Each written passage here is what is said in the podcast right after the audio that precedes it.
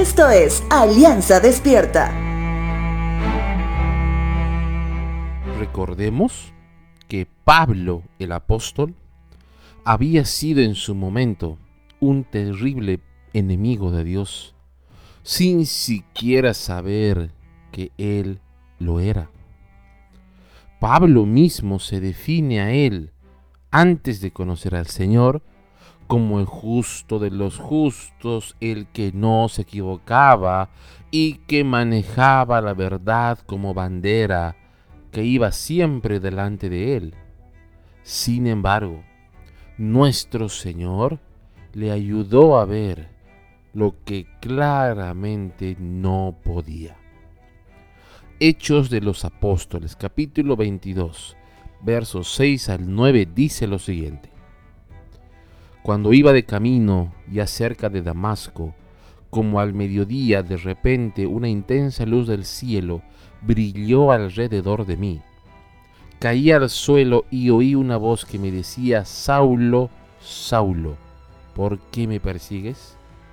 ¿Quién eres, Señor? pregunté y la voz contestó, Yo soy Jesús de Nazaret, a quien tú persigues. La gente que iba conmigo vio la luz, pero no entendió la voz que me hablaba.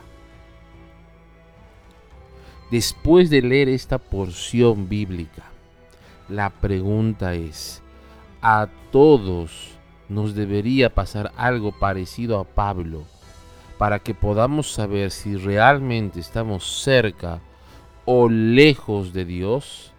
Que parecería inclusive que lo persigo para matarle?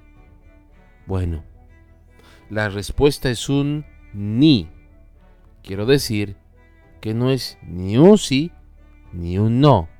Te lo explico. Porque la manera de Dios es impredecible y no es entendible para nosotros.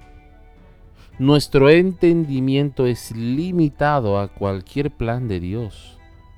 En ese sentido, por más que pensemos que estamos al lado de Dios, posiblemente no sea así y más bien lo estemos persiguiendo.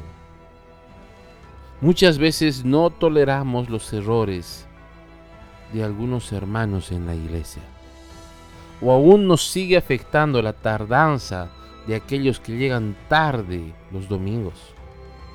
O tal vez te molesta la luz que llega directo a tu rostro. O tal vez la brisa fría del aire acondicionado que llega a tus pies. O hasta tal vez aún te incomoda algunas palabras que osa decir tu pastor. Bueno, esto va en la misma línea de Pablo el perseguidor, porque no era de beneficio para la extensión del reino de Dios, más bien implicaba una dificultad. Te animo a que camines de la mano de Dios, camines a su lado y seas de bendición para los tuyos y para la iglesia.